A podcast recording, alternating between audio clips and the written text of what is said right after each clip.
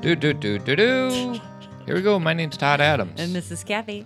Um, this is Zen Parenting Radio, but not a normal Zen Parenting Radio. Can you explain why this is not normal, sweetie? So Todd is sick. He's been sick for like three days, so we haven't been able to record a show. We had all these grand plans to do it early. Grand plans. And he got sick, so we blame we blame the virus. yes. Um, Not- whatever it may be. yeah. Um, so what are we doing instead? So instead, we're going to because we are ahead on pop culturing. We're going to um, have our pop culturing episode air on Zen Parenting today, and um, it's a movie for all you Gen Xers that you probably already love. It's called Say Anything, um, and uh, we just wanted to make sure that we didn't skip a week because we know that people depend on getting a podcast every Tuesday morning. Um, but for those of you that also subscribe to Pop Culturing, um, which comes out on Wednesdays, it will be the same podcast. Um, it's just our way of um, keeping up, um, but without making Todd do a podcast with the way he feels right now. So say anything is going to be on Zen Parenting Radio, and then say anything is going to be on Pop Culturing. It's basically going to be the same thing. But if you're not a subscriber, how does my voice sound? But s- it sounds bad. If you're not, if you're not a subscriber, it's time to subscribe. To pop culture, Do I sound like Grover? you just you're just sick. It's kind of like when I came on the show sick So and it's- pretended I wasn't. Yeah. So if you like any, so we've done what seven or eight movies, Yeah. something like that, and we're, there's more to come. So make sure you subscribe to Pop Culturing. But this is our kind of crutch to get through this week. And next week we'll be back with regulars on parenting stuff. I actually already had an idea that we were going to do this week, and I'll save it for next week. And I think I had some ideas too. I so. know. So we'll be back with regular scheduled programming next week. But for this week, we hope that you enjoy our Zen Parenting Radio slash pop culturing episode of Say Anything. Lloyd Dobler. All right. All right. Bye. Lloyd, man, no babe is worth it. Dude. No, Listen, hang with us, man. We'll teach you Bibles for Right, the truth. right. Lloyd, man, you can't even trust them, That's man, because you know right, what it's man. about? They spend your money and they tell their friends everything, man. It's about economics. That's valid, They man. tell them everything, That's man. valid. All you gotta do is find a girl that looks just like her, Do that. nail her, and then dump her, man. Dump her, Get man. her off your Lloyd mind. knows we're right. Your only mistake is that you didn't dump her first. Diane Court is a show pony. You heard need a that, stallion, my Mark. friend. walk with us and you walk tall. Walk Oh. tall. Here we go. My name's Todd Adams. Um, should we do the music? Let's do the music. Why yes.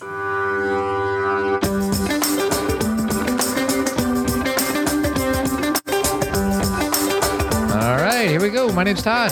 This is Kathy. Welcome back to another episode of Pop Culturing. This is, I don't know, podcast five, maybe? Something like that. Episode five? It's about economics. about economics, man. Um, so today we're featuring a little movie from 1989. Where were you in 1989? that Mm-hmm. was my senior year, end Oh, of my senior year. important year in the life of a young whippersnapper like yourself. Oh boy, it's Uh, an old person word. whippersnapper? No, it, it- you know how sometimes um, phrases turn from cool to uncool, back to cool. Yes. whippersnappers now cool. Are you bringing it back? I just brought it back. Good. Um, we're doing say anything, and it's a about a noble underachiever named Leigh Dobler. Is he an underachiever? That's what it says, sweetie. He is not. He's noble, but he's not an underachiever. and a beautiful valedictorian named Diane Court. They fall in love the summer before she goes off to college. they do. Yeah. Um, but you know yeah. what I would say is, you know, after watching it again um, the other night, is that um, they both totally didn't fit in. He's they were both they're both outliers and they came together. they they were, and I the first time you see it, or maybe when I saw it. I mean, I've seen it so many times, but you know, when I watched it the first time when I was a senior in high school, you think Diane is not an outsider. She has everything. You know, she's everybody knows who she is. She's a valedictorian. She's beautiful. Blah blah blah. But really, nobody knows her. well, because she's so smart and she probably all she did was study in high school and she Yeah. didn't do any she didn't never like half the movies about um she didn't go to any parties. I know. And like even Lloyd says, like, Diane, I'm sorry, I can't let you go off to college and not go to a party. right you i must take you and you know her best friend is her dad Yes. which upon this viewing that we just did you and i you realize how wrong That is. that is it, and when i say wrong you know and again todd you and i are like parenting people you know we do zen parenting radio and it's not that it's wrong to be close to your child but her father almost tries to and, and again not in a, not an inappropriate way Yeah. you know sexually but he partners with her Yeah. rather than allows her to be his daughter Well, we listened to the director's cut, not, Yeah. uh, the commentary Yeah. with uh, Cameron Crowe. It was his first directorial it was his debut debut. He's really nervous. It was funny to hear him talk. And then John Cusack, who plays Lloyd, and Ione Sky, who plays Diane. Mm-hmm. Yeah. And they have, uh, hopefully, you, who- if you're listening, you like this movie and you'll remember certain scenes. And in the dinner scene, where it's Lloyd at the end of the table, and then there's like Diane, her dad, and a few family friends correct which is weird right there which is kind of a weird thing.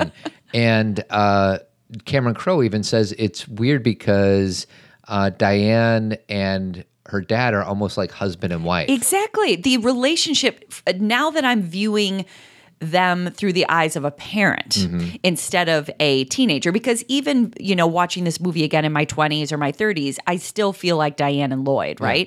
But like watching it as now that I'm closer to John Mahoney's age, oh Right. my gosh. It's so not okay. No. Like there's so much Would you call it enmeshment? complete enmeshment. And not only that, I'm going to like dive right into this movie. One scene that is in the movie that nobody really talks about and e- even in the um the viewing that we just did where it was them talking over the movie, you know, John and Ione and Mm-hmm. commentary. the commentary. They didn't really even comment on this scene, but okay, Diane's mom. Yeah. Do you remember the scene with Diane's mom when she's meeting the new boyfriend? Yeah. Diane's mom doesn't treat her very well. Like she you can tell in that scene in that 5 minute scene, you know why Diane chose her dad. Yeah. Because in her dad's eyes, she's very special. With her mom, her mom's like, fix your hair, blah, blah, blah, be quiet. And when the new boyfriend comes up, she's like, hi, nice to meet you. You almost see like a meek, quieted, silenced Diane. Totally. And so you in that moment it gives you some information to why she chose her dad, but her dad, like you said, was obviously thrilled about that and wanted to give her everything, but he did not create a father-daughter relationship. He created a partnership. He gave her two gifts upon graduation. One is a car. What Right. was the other one? Th- and this was what even Ione Sky in the commentary said, "Oh my gosh, that's so weird." He gave her a ring. Now, my dad gave me a ring. I remember on Valentine's Day, like when I was a sophomore in high school. Like Two, was it a? What's, it was just like a ruby ring, and he gave my sister one too, and my mom one too. Like it, it- it's not. I'm not saying giving your child a ring is inherently a bad thing in this context. there was something about it that even uh, again watching it again where you're like it's like a it's it's a huge ring by the way it's a big deal and giving it to her on top of the car like cuz he already gave her the car Well, and he even has a little story there. He's like, just she's. I'm not only your father, I'm your friend. Right. So the father is the father gift is the car. The friend gift is the ring. Right. And even like I said, Ione Sky was like, oh boy, that's like really uncomfortable. So it's just a very interesting movie now, our age, having children.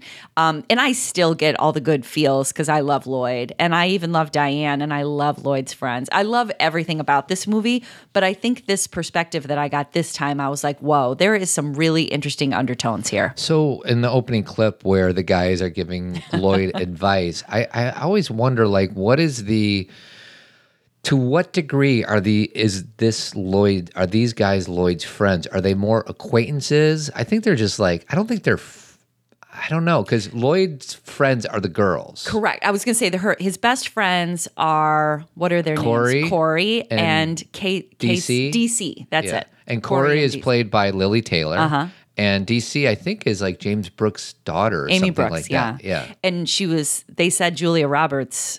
Um, like auditioned for Yeah. that role, which Oh, is no so kidding. interesting. Yeah, um, which is interesting because Lily Taylor Played- and Julia Roberts were in Mystic Pizza together. Which is a movie I love. I love Mystic Pizza. How many too. guys love Mystic Pizza? That's where I think I'm an, a very non-typical guy. Because you love female mo- driven I love movies. female-driven movies, and I always have, even before I became a feminist and all that. Like I always like dug that stuff. Y- You know why? I really don't know, but let me throw something out there. Sure, Because you used to watch Days of Mm. Our Lives with your grandma, Hmm, interesting. Mm. and because you have a really strong mother. yeah, yeah. And so I think you just could see the world through women's eyes Maybe really that's well. it. I don't know. And you're just a sensitive guy. Well, and not only that, um, I, d- I- you know, even to this day, like I love Star Wars and Empire Strikes Back and the whole Star Wars series, but the typical, um, you know, violent, like Fast and Furious, like all these movies that it's all about crashes and special effects. I'm even having a hard time getting you to Marvel movies. Yeah. Well, and I feel like because I'm so far behind on the Marvel movies, you know, there's 22 of them and I've seen like four or five. Yeah, yeah. It's just such a, an investment. So, anyways, um, so, and then the other actor I want to bring up was John Mahoney. Correct. He plays uh, James Court, Diane's dad. And then last but not least is Lauren Dean. Do you know who that is? Lauren Dean. It's Joe. Oh, Joe. And I love Joe. And quick tidbit on Joe. Joe. Joe. tried out to be Lloyd. yes, he did. He tried out to be, he's an accomplished pianist. Oh. I began playing piano at age six, and he's worked with both of the Deschanel sisters, Emily and Bones, and Zoe and Mumford. Oh, interesting. So what do you I- mean? What do you mean? He worked with Zoe. He and acted Mum- with them. Oh, in the movie Mumford. Is that a movie? I don't know. There's something called Bones, and there's something called Mumford. Well, I know Bones because that's on TV, and that has the guy f- who was in Buffy the Vampire Slayer, I have no idea. um, and his name's David Boreanaz. I feel like people who love Buffy are yelling at me right now. Yeah, I don't know. But I love Joe. And we and w- upon reviewing this movie, um, in uh, Corey's room, there's all she's just talking about. What's the the irony of it is she the words she's saying is like I'm so over him, I don't like him, whatever. And behind there's like dozens of small to poster sized pictures of Joe in the background. So when they're in Corey's room and they're talking, but also every example that she gives to Lloyd is about Joe. right. And so, yeah, but like Todd said, you if- for those of you who love this movie, you already know this because you can see over Corey's shoulder and you've watched the movie enough times. But if you haven't seen it in a while, just look for Joe because Mm-hmm. it's not only are there pictures of him, but like his name is like sewn into this piece of, piece of cloth that Yeah. hangs on her wall. know. So he's everywhere and he lies. Um, a few other casting Yes. what ifs. Uh, Christian Slater tried tried out for Lloyd. Okay. Peter Berg is that the guy from? Is he a director? Peter Berg? I don't know, Peter Berg. I think you do. Do you want me to look him up? Yeah, look him up. Um, and Robert Downey Jr. turned it down, and Kirk Cameron was also considered. Yikes. I don't think I don't think it would be the uh, Um, The same. the hit Can you it imagine is. Kirk Cameron playing Lloyd Dobler? Um, no. Can you imagine anybody? I mean, maybe you can picture Robert Downey Jr. doing it because he's an, an amazing actor, but it's probably when he was drinking, so he may have messed that role up. Yeah. Yeah. Well, yeah, that's true. Even though he was doing plenty of movies, Less Than Zero came out when I was a That's senior. Uh-huh. right. He was still doing good work, even though he was. He was an he was an addict. I think he was struggling because Less Than Zero was very um, Mm-hmm. true to what was going on in his life. So Peter Berg, he uh, directed uh, Friday Night Lights. Yeah, Todd. yeah. He's like a really big. He also directed the TV show Parenthood. Yes. Yes. No, Chicago Hope. So you're thinking about the guy who um, Jason, the guy who made Parenthood and Friday Night Lights. There, he's the writer, but I don't think he's the director. Jason Kasem or something like that. I'm getting this I'm, so wrong. I'm getting people confused. So, I know. So I have some questions for you. okay, but wait, I want to look this up. Okay, you go ahead. I'll Okay. wait. Okay, go ahead. This is the biggest question of the movie, and I wanted to save it to the end, but I'm going to start out with it. Okay, What happened to Diane and Lloyd? okay. First of all, before I answer that, Jason Kadams. He was the he like created Friday Night Lights and he also did Parenthood and stuff. But Peter Berg directed some episodes. Okay. Okay. So what happened to Diane and Lloyd? Did okay. they make it? Well, when uh, now you're going to find this interesting because it's going to be the opposite of what you think I'm going to say. You don't know what I'm going to think. well, I, I think I do. I don't know what you're going to think, but I think you might challenge me on this. Okay. So when I was in high school, I did not think they would make it.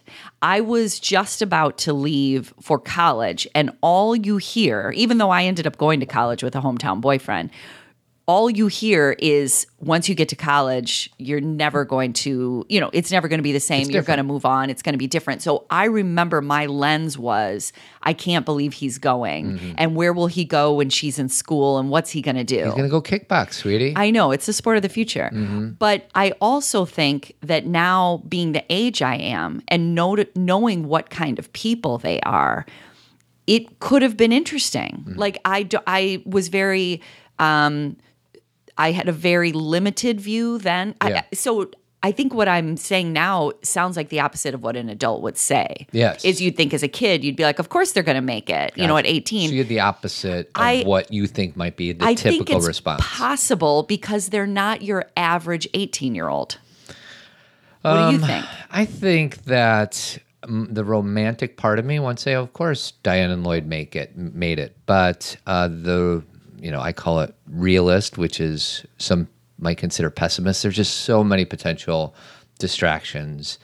And they didn't really know each other that well. They know each other like a few months. It's not like they've been dating through high school. There's just such a it's a, just a huge thing. But you know, the romantic part of me wants to say, of course, they went to England and she was a teacher and he was a kickboxer. And then once he retired from that, when he was 25 years old, he was a teacher of kickboxing and they made a bunch of babies and they went off. Do you to the really think sunset. he went there to go do No, kickboxing? he I don't went think there to that- be with Diane. He did, But and what I- is he good at? Well, I think that's something he would have figured out in an interesting way. I don't like that whole thing you read at the beginning about him being a noble underachiever. I don't look at Lloyd that way at all. Mm. Lloyd got through basically without any parent involvement. Yeah. Um, he was able to uplift his sister, help take care of his nephew, um, go to school, finish. Um, you know, he he had he had great friendships. He had a lot of self confidence, also a lot of um, he he was one of those kids who had enough confidence to try things, but he also wasn't quite sure about what life held for him. Like I don't mean confidence like he knew exactly what was going to happen, Right. um, but I thought he held his own. And so now, like if I met a kid like him, if I met an eighteen year old like him now that I'm forty seven, I would be like, this is an interesting kid. So when Lloyd uh, comes home from graduation, he talks to his sister, played by his real sister, Yeah. Mm-hmm. Joan Cusack, and he's like, "I called mom and dad from in at England or in England, and it's like they were there, it's like they were there. which is kind of funny." And this is also from the exact same scene. Because it's loud enough and the neighbors don't complain. That's how come I know. Good thing there's not a red line on you, J-Man. Yeah! Yeah! He's back! Hey, my brother, can I borrow a copy of your Hey Soul classics? No, my brother, you have to go buy your own. There you go. J man, I love J Man. J man's the best. Um, and then just for so I didn't know what they were talking about when they talked about the Hey Soul classics. It's a commercial, honey. This is a fantastic album, man. Let me borrow it. No, my brother. You've got to buy your own. To order your copy of this classic collection, have your question Cut to the scene where you see the three pictures of the credit cards on top with Yeah. the phone number. Yeah. I didn't know that. That I, I I had no idea that was a commercial. Todd, those commercials, as you know, I didn't know the Hey Soul Classic ones by, by heart, but Freedom Rock, I had that whole commercial memorized. I knew what song was coming next. I knew those commercials were on all the time. Do you know what I'm talking about with Freedom Rock? I don't. And he's like, "Well, turn it up." I don't remember that. you you'll find it and so and it wasn't the only one it was like i remember like um, christian albums that were for sale on tv i knew all the songs um, i that's kind of one of my favorite things to do is watch here it is Sunshine, go away today. Man, you should get Freedom Rock too. Four records or three cassettes are only $19.95. Two CDs, only $24.95. Here's how to order. I don't remember that one. how do you not remember freedom rock it was on wgn all the time no, I have no idea. okay so maybe that's just just chicago but you were in chicago what am i talking about I don't know what you're talking about. Okay. So anyway, that was a very big part of our culture at the time was watching. And you know what? Still, Todd, the Time Life um, CDs Mm. Yeah. that they sell on the infomercials. Yes, I like those. You and I can sit and watch those for a long period of time. And usually the people that they have selling the CDs. And by the way, who's buying CDs? Old people. I mean, seriously, like, do we even have a CD player in our car anymore? I have no idea because we never use it. That's what. So, like, they're selling these huge CD sets. Yet, That you can who get has off CDs? of iTunes for, For you can have a free. catalog of every song ever for nine ninety nine. And it's like Kevin Cronin or whatever from REO Speedwagon. Sweetie, nobody knows who Kevin Cronin But is. they know who other than- REO They Speedwagon know who REO is. So, but they they're just you know it, they have a job. Um, okay, so why doesn't Lloyd wear the graduation hat at graduation? Well, I know the answer to this Mm-hmm. question, but let me say from a viewer perspective, Yeah. Lloyd shouldn't have worn the hat. Because because Lloyd doesn't need the hat. Like everybody else is kind of going along for the. Lloyd is like 10 years older than all. And, and when I say this, I don't mean like he's 10 years older literally or that he was poorly he cast. has a sense of maturity. You got it. Like at the kegger, at the party, Yeah, he doesn't he's even like really the drink. most responsible guy. And I Exactly. want to talk about that party scene Okay. because I love it. But the last question I had was But that. But answer why he didn't wear the hat. The true answer. because John Cusack does not like graduation hats. he refused to wear refused it. to wear it. And the producer that day got really mad at him. yes. But he said, "I'm not wearing I it." could. I love John Cusack. He's from Evanston, Illinois. I, I do love his work, but I could see him as being considered somebody that's not easy to work with Why do you say that? because I think he's a very strong-minded, strong-willed actor. And he's really good. And I think a lot of directors are like, no, I'm the director. I tell you what to do. You don't tell me what to do. And through the commentary that we listened to with him and Cameron Crowe, it was a collaboration Definitely. between these two. Well, just a few things about that before we move on, since you brought it up. So, first of all, um, John Cusack had just done the, the Sure Thing, and and I loved the Sure Thing. Maybe someday we'll do that. Mm-hmm. Yeah. Do you think we'll do that on the Maybe. show? So great movie, and he was already a freshman in college in that show in that movie. Yeah. So, So- when Cameron Crowe was writing this movie, he was like, "I want to ask John Cusack, but he's already Done the freshman year of college thing. And Exactly. it's hard to go back in time. and the trajectory is already and John Cusack had already said I don't know if they knew each other but he had already kind of made it known that Yeah. he was ready to play older characters Yeah. so he really uh, like Cameron Crowe really had to convince him to do this movie and part of the way he did that is John Cusack's like well I love him but I also want uh, Lloyd Dobler to like The Clash and Yeah. I want him to listen to you know you know read this kind of book and watch this kind of show and Cameron Crowe's like whatever Yeah. whatever Let's just get this let's done." get this done Um, and my last question, then I don't know if you had any, is did you see that Diane's dad was bad before we were supposed to know in viewing the movie? Uh, did I see that he was Because they did bad? drop these subtle hints that you can see, like when the two FBI agents come to uh, the door at dinner. That's a And- pretty big hint. Well, I know, but his reaction, his facial reaction by John Mahoney is very subtle, but you see this moment of, oh my God, I'm in a lot of trouble. Correct. And then he recovers like within an instant. Correct. So, but yeah, when the FBI agents, that's. But did you see anything before that, or did you just kind of go along? No, no, no. I and and actually, I will be honest and say that the first time I saw the movie when I was 18, I thought that whole story was a distraction. Mm-hmm. Again, Oh, now that I'm older, I think that that's really interesting and it plays really well into kind of, you know, say anything is a romantic movie with darker themes. Yeah. Like it not everything is beautiful and perfect. And but when you're 18, you're like, "Oh, I just want their love story." I'm like, "Who cares about the dad?" You could have made this movie. I, the party scene is pretty long, maybe Yeah. 20 minutes. Yeah. And you could have made the whole movie the party scene because it's so hilarious. it's the best thing. It's in the, best world. party scene I've ever like. I think of Sixteen Candles or American Pie as pretty realistic party scenes, Mm-hmm. and I don't know if this one was any more realistic than the other ones, but this was the funniest. See, and interesting because 16 Candles, I think, was over the top. Overdid it. Like, I, again, I was a sophomore or yeah, that's junior true. in high they, school. they overdid it. and I was like, yeah, I get the party part, and everybody's like, you know, the house is full, but the whole thing of like ruining the record player and being trapped under a I table. just think of the pizza on totally. on the pho- phonograph. Is it Totally. called a phonograph? Yeah, or uh, just a record player. Let's call it a phonograph. Ew, that's so old. I know. Where you've said That's my- whippersnapper and phonograph. My so great far. grandma is somehow in this room. and we talked about Days of Our Lives also that you watched with her. Um, so yes, like this party, especially the way people are at this party. Like I sometimes think when, um, uh, we'll use sixteen candles again. It, yeah, we'll use sixteen candles again. Remember our scene that we love with Jamie Gertz where she's like, "I don't do that." Yes, you do. I know. Um, that scene, everybody's so loaded. And yes, we've been in that shape before, and I've been to parties like that. But most of the time, people are kind of like having normal conversations. They may be buzzed and drinking, but it's not such a, um, it's not so crazy chaotic. Right. So I think this scene is a little more what a party is really like. Um, so one quick parenting moment, which Uh-huh. I always thought was interesting, and we be, I've even talked about it on our Zen parenting podcast. But this is when Diane uh, is calling her dad in the middle of the party just to check in. Yes. So this is what happens. Uh, you're welcome. I always call you. You know that. All right. Um, stop being so grateful. All right. I'll I'll be home before dawn. Okay. Bye.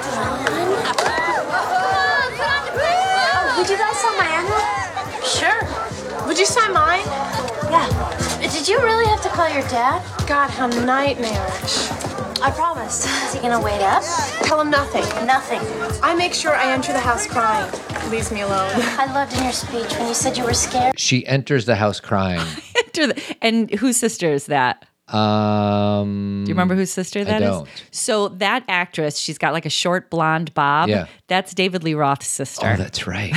Isn't that Crazy. interesting? Yes. Um, so a few things in that scene. I don't know if you heard it, Todd, but when she's talking to her dad and she's like, I'll be home before dawn. Mm-hmm. Right. And the girl in the background goes, Before dawn? I know. Like they're like, How are you telling your dad this? But isn't that a weird um, thing? Like they're seniors now. I know she's about to go off to college, but Right. that's a an extended curfew. I absolutely thought that was crazy. But again, that plays into their relationship. Yeah. Like she's not like I'm she's not being allu- she's making the phone call. Yeah. You know, and the other girls are like, I would never make that phone call. And first of all, uh, not first of all, like third of all, in that scene, the phone she's using is a lip phone. Which no, is it's to- a high heel. Oh, that, but oh, it's a high heel. That's Yes. right. That's right. Do you remember in the eighties, all the phones were either well, there was obviously the NFL football phone, but then girls had phones that were either the lips or the the um, shoes. the red high heel. It's just a perfect. There's just little things in here that are perfect. So there's so many little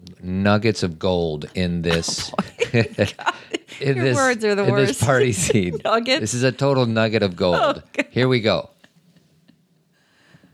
Oh, maybe I should turn it up. Ashley and Anna's Lane. Hey, what's up, man? How's it going? I'll be in the kitchen, Joe.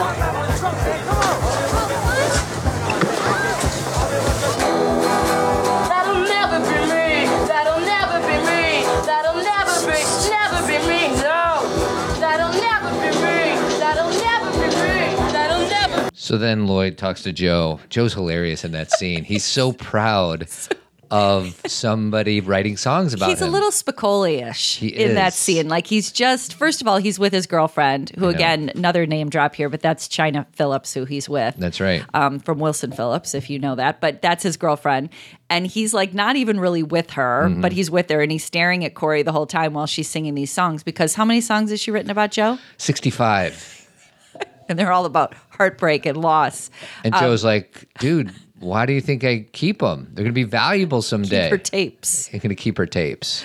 Um, yeah, that's good. So I just want to just tear through my favorite moments of the party scene. Okay, go ahead. Jeremy Piven is absolutely hilarious. It's one of my favorite. I've, uh, we He's- still say you must chill. You must chill. Um, Joe lies when he cries, Yes. which is one of the songs.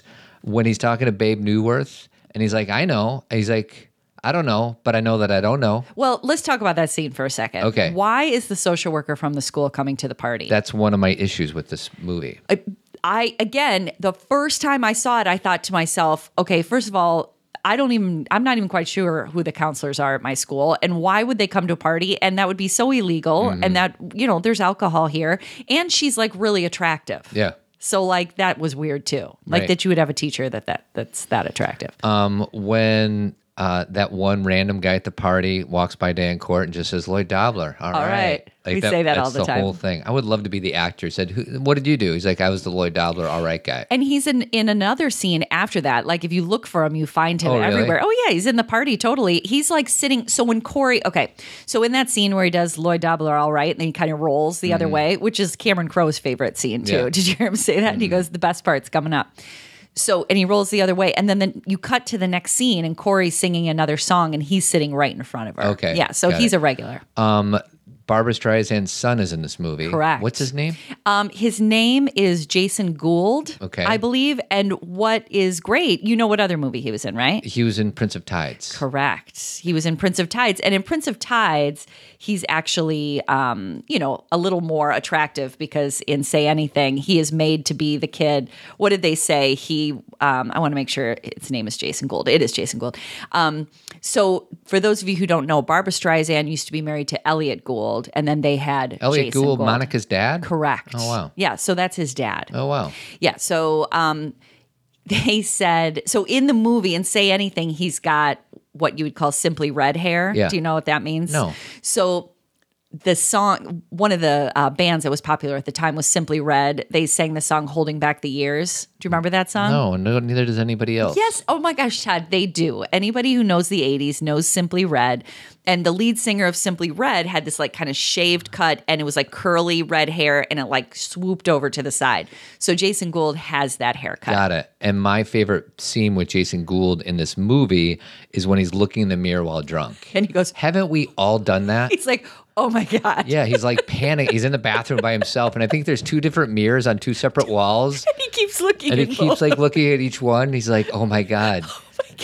And then you don't see him for a while, and then they cut to him praying to the porcelain god. Look at this gentleman here. Look at this gentleman here. Um, so um, they give me the, my Firebird keys. That's Jeremy Give Piven. me my Firebird keys. um, that's my house. I live there. Th- Well, that's Jason Gold That's again. back to Jason. So actually, before you move on, Yeah. because there's, let's take these apart. Okay. So that's a great scene because, first of all, I think that's a great character development for both um, Diane and Lloyd that they would. Because basically, what happens is Lloyd is the key master. It's his job to make sure everybody get their gets their keys at the end of the night and gets home safe.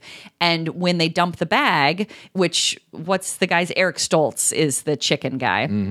Eric Stoltz is like they're with him, and they dump the bag, and there's one set of keys left, and so they have to go look in the back bathroom, and they find Jason Gould on the toilet. Um, he'd been throwing up, and so they he can't drive Yeah. still, so they drive him home, but he doesn't know where he lives. Yes, that's awesome. He's forgotten where he This lives. is before we had Google Maps and Waze. and when they get then when they're driving down a street and that's a great scene because first of all that they would drive him home so Mm-hmm. it demonstrates what great people they are Responsible. but they also get the opportunity to drive through the night listening to great music. Yeah. And isn't that like And the they most have- romantic and- thing ever? And they have the same musical taste. yes. Because you know that. So, anyway, I got to play a little bit of this. Okay. July's. July's. When he cries. When he cries. Now, Do you hear the girls laughing in yes, the background? David Lee Roth's sister is laughing. um, so, the cut to the scene where Joe, uh, so where she's going into the fridge in some separate room from the party looking for a beer or a Coke or something So like that. Corey goes into the like the garage getting a pop. and Joe shows up and he's like, I'm gonna, he says something stupid, like, I'm gonna break up with her be- before she breaks up with me. And then he hugs her and she's totally into it. And then he's like, have sex with me. And then she pushes away. W- So does she love Joe or not? of course she loves Joe. So why didn't she want to have sex with him? Because well, first of all, she knows she knows Joe's story, but they love, love, love the drama. Yes. So Todd Todd went to an all boys school, so he didn't quite have the experience of like having girls around all the time. Yeah. But you would sometimes date someone on and off, get together, not get together, be with them at one party, not at the next one, not because you necessarily were in love with this person, but because you loved the drama. It was Mm-hmm. just these were the people available to you. Yeah. And this is the experience that you had. So she wants to write songs about him. She wants him to care about her. But no, she's, she also, Corey, um, and this is kind of a serious note, they comment the fact that she tried to commit suicide over Joe. Do you Oh, really? remember that? Yeah. oh, I think I do remember. that. Remember? So that's kind of a darker tone, but Yeah. she knows she can't have sex with Joe. Right. She can write songs about him, but she can't do that. Right. Um, I just got to play this one more scene. Well, Sign this? okay. Hey, Cora. So I'm single now. Everything's changed. I hate it. Give me my Firebird key! You must chill! You must chill! I have hidden your keys! Chill! I love you, man. All right, I love you too. Go to sleep. What for? I'm Buzz. All right. We're full on buds. Oh, see, I thought he said, "What for? I'm buying." Like he's No. gonna buy the next year. He's like, we're, "We're- full on We're buds, full on buds. and they're true. They're high true school best buddies. friends. Yeah. Yes. So that's another thing is that um, when John Cusack decided to be in this movie, they did have a few scenes where there was going to be like the first scene you played at the beginning of this podcast, and you know at the party, and John Cusack's like, "Why don't I bring in my real friends Mm-hmm. for this instead of us having to go search?" And I guess the studio wouldn't pay for them to fly the guys in from Chicago, blah blah blah. But anyway, they are those are his friends. Um, so my favorite scene in the movie is the party scene because it's so long and it's so funny. But my other two nominees is the dinner party where Lloyd does his talking thing. Sold and processed. What are you going to do now? Yeah, Lloyd. What are your plans for the future? Spend as much time possible with Diane before uh, she leaves? Seriously, Lloyd. I'm totally and completely serious. No, really. You mean like career? Um, I don't know. I've, I've I've thought about this quite a bit, sir, and I, I would have to say, considering what's waiting out there for me, I don't want to sell anything, buy anything, or process anything as a career. I don't want to sell anything bought or processed, or buy anything sold or processed, or process anything sold, bought, or processed, or repair anything sold, bought, or processed. You know, as a career, I don't want to do that. So uh, my father's in the army. He wants me to join, but uh, I can't work for that corporation. You can't work for that corporation, sweetie. I can't work for that. So, first of all, I don't know if this is something you and I heard a long Mhm. time ago or if this is just coming to me now. Did you wa- did you see the movie The Graduate with Dustin Hoffman? Uh, no. Okay, so a big part of the movie The Graduate is Dustin Hoffman is also, you know, graduating and needs to find a job. And the big thing, the, the quote from the movie is plastics. Yeah. You got to get into plastics. And I kind of feel like this commentary right here is I'm not getting into plastics. Mm. Do you know what I mean? I like sold bought process, like this whole idea that we're just going to go into this line Normal. of work. Exactly. You know, because that's the thing. Like even that scene with Babe Newworth, where she's like, "Listen, everybody in this party has chosen What they're gonna something, what they're going to do, except for Lloyd." And but then he says, but do they really know what they want to do? Right. That's what I mean. But he's L- Bo- Lloyd's the only outlier where he's like, you know what? Because I don't know, I'm not going to put something down on the piece of paper. but I know that I don't know. You know? you know that's a great that's a great line, and that's what I think all eighteen year olds feel. We don't know what we want to do. And by the way, can you explain who she is, Babe, Babe Newworth? So she's uh, Lilith from Cheers. correct, just so everybody can get a picture of her in their mind. Um, and then there's that funny scene. My other funny part of that dinner scene is when he's introducing himself to Mr. Court for the first time. So that was my second nominee, and then the last nominee for Doesn't he do that on their first date? He doesn't Uh, do that at the dinner scene. You're right. That's it. That's before the first date. Yeah. And then my last best scene is the gas and sip, which I absolutely love. Dude, where'd she dump you, man? Ah. Her car.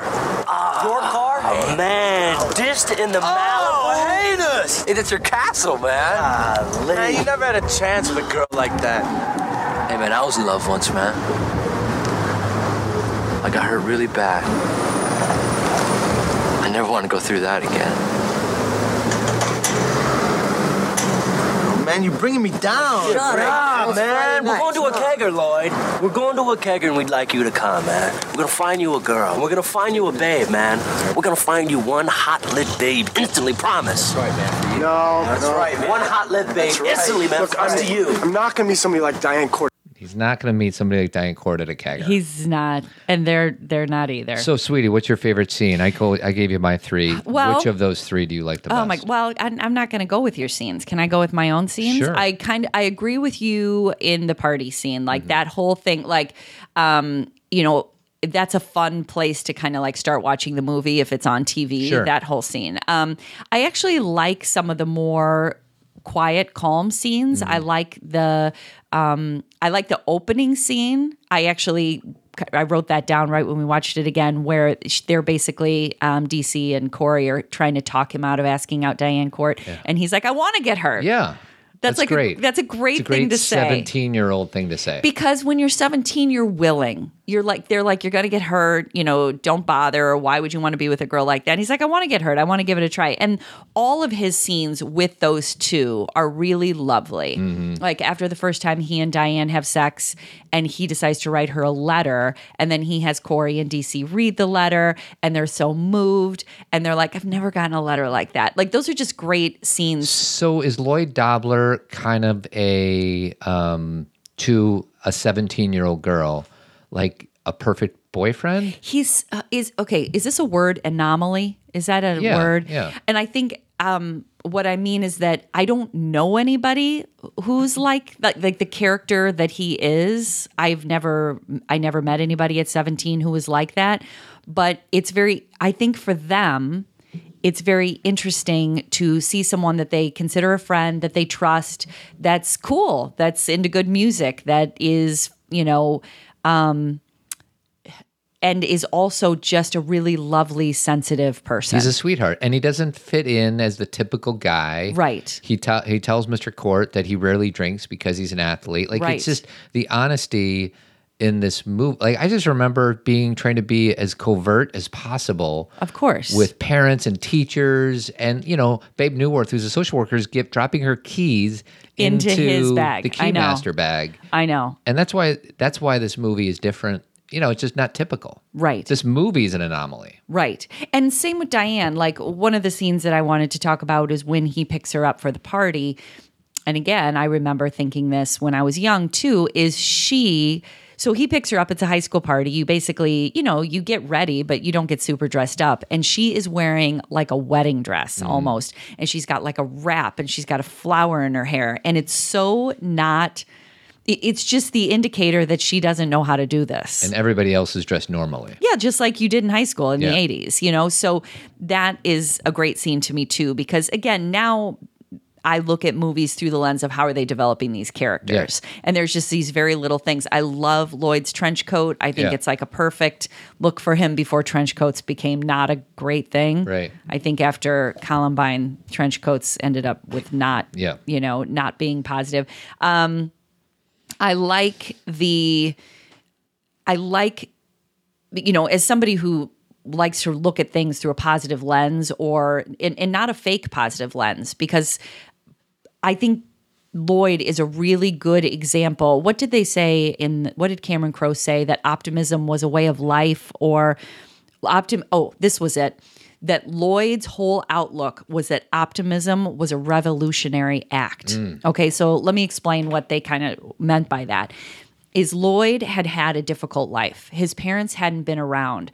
One thing that John Cusack said is the way he got ready to play Lloyd is he would he put this little scar on his eyebrow that you can really only see if In a you're few kind of scene- watching in yeah. a few scenes if it's close up. Yeah. And he did that. Like he put that on. And he said, once I put that scar on and put my t shirt on or whatever, I felt ready as Lloyd. But what the scar represented is he had had rocks thrown at Hmm. him. Like this is a kid who did not have it easy. And he had probably been beat up. Obviously, his parents weren't around and he had to develop in his own way. So the fact that Lloyd chose to be optimistic in the midst of his pain is a revolutionary act. Love it. Do you see what I mean? I do, and I didn't even think about that. But yeah, like his parents aren't around. He lives with his sister. Well, that scene with Joan Cusack. So Joan Cusack, his sister, uh, her, her name's Constance in the movie. Constance is like pissed because Tim left. Yeah. Okay. So her his gr- you know her either husband or boyfriend left. She's raising this son by herself. She's mad, and you know at one point when uh, Lloyd's having such a good time with his nephew and they're you know doing the Hey Soul Classics Yeah. thing and stuff. She's like, oh my gosh, like, can't you? I can't remember what she says, something about can you be his uncle rather Yeah. than his playmate? And he's like, can't you choose to be in a good mood? Yeah. And he's, and he kind of, he tells her, you used to be really funny. yeah, You know, you were fun. and I yeah deranged. I- Deranged. I, mean that as a compliment. And she's like, I used to be funny. I know. It's what happens when you make babies. You it get it grows you up real quick. It grows you up and it pissed her off. And she got pissed and went one way. Yeah. And Lloyd got pissed and went another way. And so, and they even say there's a scene that is deleted out of the movie. It didn't make the final cut, but that even Constance, because of their love story, has a bit of a turnaround. Hmm. That she watched what Lloyd did and has a bit of a turnaround. Hmm, interesting. So they obviously decided not to make that a big part of it, but you know, optimism is a revolutionary act, and sometimes the people that we admire the most are the ones that have very good reason Yeah. to not be optimistic. Um, is that quote in the movie "Optimu- optimism is a revolution"? No, I don't think so. This is was Cameron Crowe's kind of overarching theme for Do- for Lloyd Dobler. Yeah, and then there's a quote like a, a dare to be great situation. Uh, Yeah. like they're- they say like this will never work, and he's like, you just described every dare to be great situation. Yes. And then one more thing Sure. about him is something that Corey says to him or DC is that the world is full of guys. Be a man. Mm. Don't be a guy. Well, you're you're going through the best deep quotes. Oh, okay. So you- Sorry, sorry, No, that's sorry. okay. Go so, ahead, you- honey. So no, yours were good. Um, we are, you already said I want to get hurt. That's kind of a cool, not deep, but interesting. And that's how the movie like kicks off. Mm. I want to get hurt. Um, I gave her my heart. She gave me a pen. Yeah, it's a great Everybody one. remembers that one. Uh, the the good mood quote that you just said, and then that's all I had. And then my best non deep quote is Ricky, don't lose that number. Ricky don't. So do you think he like sang that on his own or that was part of the I have no idea, but it's when Mr. Court is so excited that Diane got the fellowship, and in the car, she he just starts singing that in the car, and he's Ricky, don't he's lose off pitch. Let's just say you that. think he gets really excited? It's a little bit like uh, Jerry Maguire um, when Tom Cruise starts to sing Mm. Exactly. "Free Fall." Also a Cameron Crowe movie. absolutely, you think it's like kind of a there's a theme. concept for him. So here are a few of my issues from the movie, and some we've already. And I do I love- get to do any quotes? Uh, sure. Um, Yeah, go so ahead. we already did. That's my house. I live there because Todd and I say that all the time in real life. Yeah. So that's what Jason Gould says. That's my house. I live there. Um, then when Kate uh, Corey says to Lloyd at the, I think it's toward the end. I can't remember what scene where she says, Lloyd, no, I think it's at the party. Lloyd, I'm a good person, but you're a great person. That's like a really, really kind thing to say.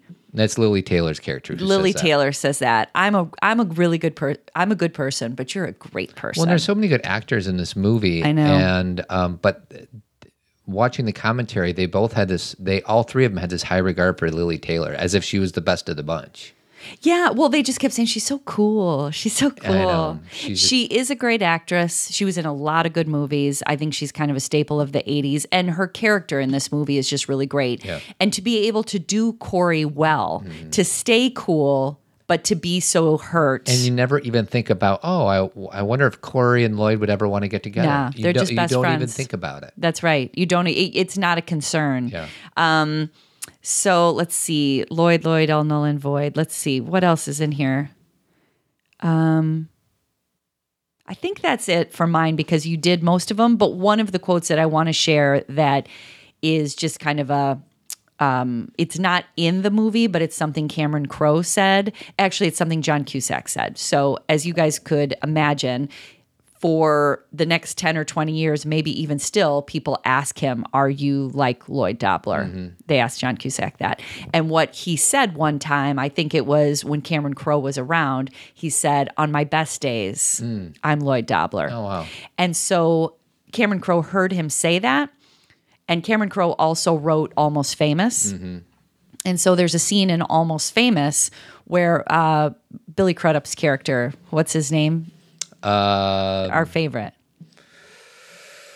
oh, uh, Russell, Russell, Hammond. Yes, thank you. So Billy Crudup plays Russell Hammond in Almost Famous, and there's a scene where someone comes up to Russell when he's walking through the hotel and says, "Are you Russell Hammond?"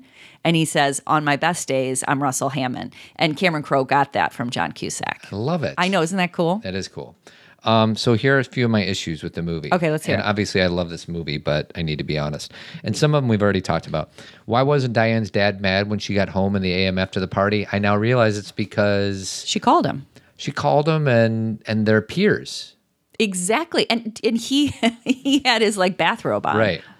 Um, and then she's like, "Oh, I'm just going to go to bed," and he's like, "Okay." Like I don't know. You uh, picture any other parent teenager exchange after being out literally all night Mm-hmm. and he's just so fine with it. Actually, Todd, your question to me before about when did we know John Mahoney wasn't a good guy, that's a scene because in that scene before she goes up the stairs, she says she feels like she kind of didn't do well at the end of the date. Mhm. And then they they like flash to Lloyd in the street, like, you know, bowing, Yeah. like he's so excited Yeah. about the date. And her dad says, Well, I don't think you have anything to worry about, basically. And then she goes up the stairs and it cuts to John Mahoney watching Lloyd and his face is not happy. Oh, really? Yeah, Okay, he so gets that's- he's mad That's a moment of like he's he doesn't want them together. Well, and he's doesn't want to compete for his daughter's attention. Exactly. Yeah. Um, second question: The fact that Diane chose her dad, not her mom, I now realize after hearing you talk about the scene with her mom. Mm-hmm. she wasn't special with her mom. Yeah. hmm Um, I didn't buy that she would have been convinced to break up with Lloyd.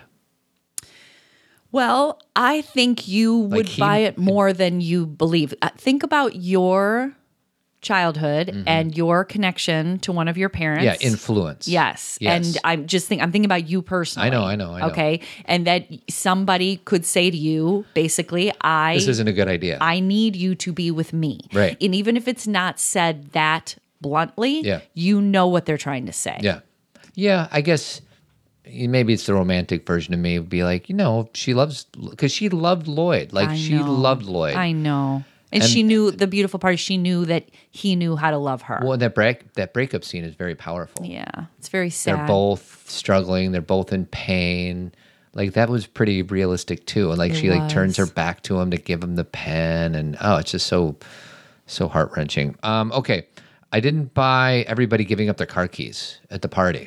You know what, Todd? That was a new thing. Okay, because in the I have eighties, never done. No, I never drove drunk, but but that's a thing that this generation does all the time. Like every I- okay, so we have a, a daughter in high school and a daughter who's going into high school, and so a lot of my friends and even my sister and you know other people I know who have kids in high school. We just talked about this with our friends the other night. Driving drunk is not a thing. I agree. I agree that the new this generation does not drive drunk. What the part that I am challenged by is the fact that everybody would give up their keys. Like, no, dude, I got I'm not I'm the designated driver tonight, so I'm not turning over my keys. I just don't believe that everybody in that party or most people in that party would give up their keys. I just they don't loved Lloyd. They trusted Lloyd. And I will also say that that really was a new thing in the 80s that when that movie came out, that was kind of a, you know, how how do I want to say this?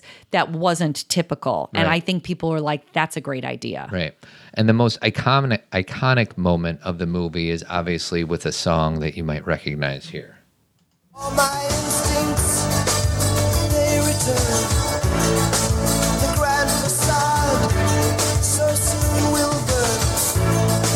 Without a noise, without my pride, I reach out from the inside. Sweetie, how many people hear this muse this song and don't think about say anything? People who haven't seen Say Anything. Right. But it- Unfortunately, there's something going on with Peter Gabriel's songs where they must be cheaper or they must not have been whoever owns them likes to sell them Hmm. because I swear they use Salisbury Hill for every movie trailer. Interesting. And so you that tells you it's cheap and In Your Eyes is used a lot too. So there's something about Peter Gabriel's music that's like must be cheap. so the song that was actually being played when they played that um, Yeah. scene is a song by Billy Idol called "Got to Be a Lover." So, uh, so when I just play Peter Gabriel, I think everybody who's listening to this podcast is thinking of Lloyd in front of his blue Malibu with the boombox over his head, and it just fits. Can you imagine if this Was that the song, Todd? Are That's you ex- sure it was Billy Idol got to be a lover? As hard as I can, work though I did maybe, and then I got to be a lover, babe. so awful? Okay, so explain to everybody what you mean so they understand. I mean that when they were literally recording this scene on the set, that the boombox was playing a song, and the song that was being played was "Got to Be a Lover" by Are you Billy. sure that was the Billy Idol song? Did you write it down when Cameron Crowe said Yes. that? Okay, then I, then I totally trust you. I because I know that song and I thought I didn't know the and, song. and Cameron Crowe even said, "It's just because I liked that song those few days." How interesting. And so then did they know they were going to leave it in? I don't know. I have no idea. All I do know is that the song that that's the song that was being played, and then he listened to the Peter Gabriel song. Somebody gave him a mixtape or he had a mixtape for a wedding or something, and he heard Peter Gabriel in your eyes, and he's like, okay, that's the one we're gonna do. Um, that is so interesting. Those kind of choices that change things. Like I remember reading an article about Kristen Stewart and that in the movie Twilight, Mm-hmm. which which I know you love. You love Twilight. I love Edward. He's so cold because Jacob's so hot. 'Cause Anyway. Jacob's a wolf. He is. In the movie Twilight, the very last scene where they're at the prom and they're dancing, I think it's uh, there's a song called Flightless Bird, and I think it's called it's by Iron and Wine or something like that. But Kristen Stewart like randomly suggested that song just like the day they were filming or Yeah. something like that. So they put that song in. And now that song, for those of you who love Twilight, is somewhat iconic. Like it's just interesting how it can just be a moment, you know, and how that can like create such a mood. Just like that. Um, so I have a few other random trivia things. Okay, let's hear it. Um, I love the fact that they used the backdrop of the movie as uh, the elderly, um, ageism. Yeah. It's kind of like a morally kind of, it just ma- made us look at something. You know, it's a teenager's movie. How many teenagers are thinking of ageism? And the fact that they use it in the movie is pretty cool. And let me go deep for a second here. And I have no reason to believe this because Cameron Crowe said nothing about this. But I think it fits this movie perfect Mm-hmm. because you're talking about two 18 year olds who are growing up way too fast. Yeah. And I don't mean they're doing anything inappropriate. I just mean that one girl has become an adult way before she should have, and her um, her dad treated her like a peer, and Yeah. then a kid whose parents weren't around at all. So this whole age thing kind of has a, a theme. Mm-hmm. hmm The other part about the movie is that I feel like there's a cross section of, um, I don't know how to explain this, but Diane slowly gets more independent throughout the movie, And her Lloyd, yes. well, her dad slowly. Uh, it's it's in his downfall, and one kind of indicator of it is in the mo- in the beginning of the movie. Diane Court's dad is just so put together and everything, and his his hair slowly becomes gray, grayer. Yeah. And it's kind of the subtle message like there's something going on with this man. And then by the end of the movie, it's kind of completely gray. Well, once he's in prison, Yeah. the, he can't put the color in his Yeah, hair. But it so. just slowly kind of gets worse. Um, Ione Sky admitted on the film's audio commentary that there were definitely off screen chemistry between her and John Cusack during filming. And had they not been involved with other people at the time, they probably would have gone home together the day they shot the scene where he was teaching her how to drive stick. yeah, she's she actually says I was so into you that day, and he said, "Yeah." He goes, "But your boyfriend was waiting at your trailer," and she's Yeah. like, "I know." So you know, think about this: you're shooting this super romantic movie, you're kind of into each other, but she had a boyfriend, Mm. and they kind of went back and forth about he was falling in love with someone, he was dating someone, Yeah. and so they couldn't be together. wasn't meant to be. It wasn't meant to be, but man, it felt like it was. Yeah. No. Um, and then lastly, Ione Sky once dated Anthony Kiedis, the lead singer of Red Hot Chili Peppers, whose song "Taste the Pain" opens the movie, Oh, how interesting. isn't it? And now, who do we just figure out she's with? She's married to Ben Lee. Who's Ben Lee? He is a singer songwriter, and he used to date or be married to Claire Danes. Oh. I don't know if she was, he was married to Claire Danes, but they were together. All right. And then she- she was also with one of the Beastie Boys, Oh, that's right. I don't uh, know which one. Adam Horowitz, I think. Maybe. Yeah. And then, can you think of a movie that you and I like that Ione Sky is in besides Say Anything?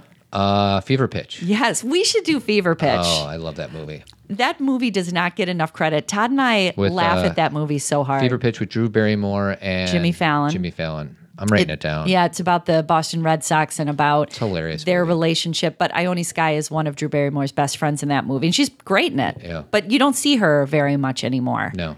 You know, that was kind of. I remember being like, "Wow, she's back." She's off doing her own thing. So Uh-huh. um, I wanted to play one more clip of when John Cusack's with the guys with the at the gas and sip. That's just a great scene. Um, but did you have any other things that you definitely wanted to talk Um, about before we? Before, after you're done with this, I have one thing I want to close with. Lloyd, what Freak out. Get out of your head, Lloyd. You're chill, man. man. Come on. He's wigging, man. He's wigging. Dude, I don't even feel that way about my car, He's wigging man. at home. He's wigging every day. He's looking every night. Dude, name a babe, all right? Any babe in Seattle, I'll set you up with. Sure What to do? Doesn't know what to do. Diane Court. What to do? Dude, I can't do it, buddy. Lloyd, Lloyd, all null and void. Listen to the truth. Try and avoid Lloyd. Big style fashion, but you took another hole. That was a mistake. I freaking love that part. Lloyd, Lloyd, all, null and void. Sweetie, see you around maybe. See you around maybe. That's a great scene too. See you around maybe. That's what everybody writes in um, Lloyd's yearbook because they're they're looking at each other's yearbooks. And what do they say in Diane's yearbook? Like, I'm so glad I got to meet you. I wish I would have known you Yeah. better. And he's like, Oh, people wrote things like, See, you around maybe. So the last thing I want to say um, is that whenever, so I don't love to fly. Mm-hmm. Okay. So, and Todd knows this. Anybody who flies with me knows this. I'm okay. Like, I've gotten better since I've had kids because I have I to be give the you chill a one. C at flying. C sweetie. plus. Dep- Don't depends you- on the date. Don't you think when we went to Vegas a few weeks ago, I was totally fine, even in the midst of the turbulence? Was there turbulence? Well, and this is the difference between you and I because you're asleep and I'm feeling everything. But I think I did great, and I and I don't think I just pretended to be great. I think I did well. Mm-hmm. Like I, our our friend Jason, who's a pilot, really has helped me kind of look at turbulence in a different way. He's kind of told me some things that have have made me feel more Explains- peaceful. He explains it, yeah. But prior to that experience with Jason, I um every time I'm on a plane, I think about this movie Mm-hmm. because I think about um, the scene at the very end, which um, we're going to play the song that ends this movie, Mm-hmm. where basically Lloyd says, because first of all, uh, Diane hates to fly. And there's Yes. this whole scene about why she hates to fly and everything. But so she's really nervous when they're on the plane. And he says, as soon as this light goes off and yeah, it the dings, seatbelt seatbelt light. that means we're okay because you know it's it's most challenging when you're going up and Most crashes happen on the ascent. correct and so they're sitting there waiting for that thing to ding Mm-hmm. and so i do that i i don't love i actually don't mind the descent but the ascent is really hard for me so i wait for that sound and sometimes i say to you did that did that sound happen don't you think now it's not as obvious people I've will never start thought getting about that sound. people will start getting their laptops out before that sound occurs. And I'm like, wait a second, we're not there yet. But so this movie has like been this little part of my life for, for many reasons, but that scene alone just kind of changed me and how I view flying. There you go. So at the very end of this movie, and I know everybody thinks about In Your Eyes, but the movie ends with this song we're going to play that happens to be by Nancy, Nancy Wilson, who is he, she and her sister Ann Wilson are Heart, the you know the band Heart. What about love? Yes. And uh, Nancy Wilson was married to Cameron Crowe at the time, so she did a lot of the soundtrack. Mm-hmm. So she sings this song. Here we go.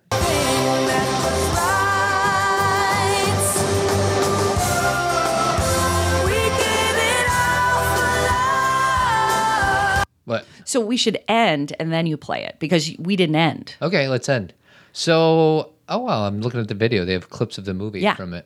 Um, so everybody, um, I don't know what the next movie is going to be, but stay tuned, I guess. Yeah, it will be back with another uh, one of our favorite movies. We'll talk it through. Thank you for listening to Pop Culturing. If you like Pop Culturing, don't forget to listen to Zen Parenting Radio. Subscribe to both of them. That's right. In this one, we talk about pop culture and s- how it leads to self awareness and growth. And on Zen Parenting Radio, we talk about self awareness and growth and bring in some pop culture. The so yin you'll and the enjoy yang, both. Yes, sweetie. yes, yes.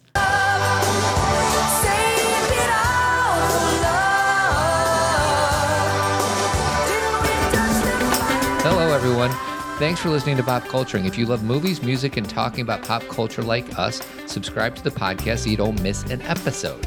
If you enjoyed this podcast, you will love Zen Parenting Radio, the podcast we've been doing for over eight years.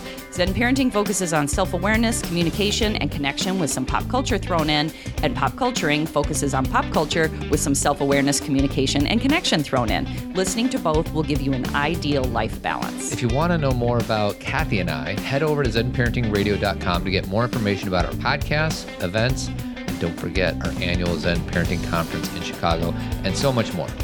Thanks for listening. We'll see you at the movies. I like that. See you at the movies.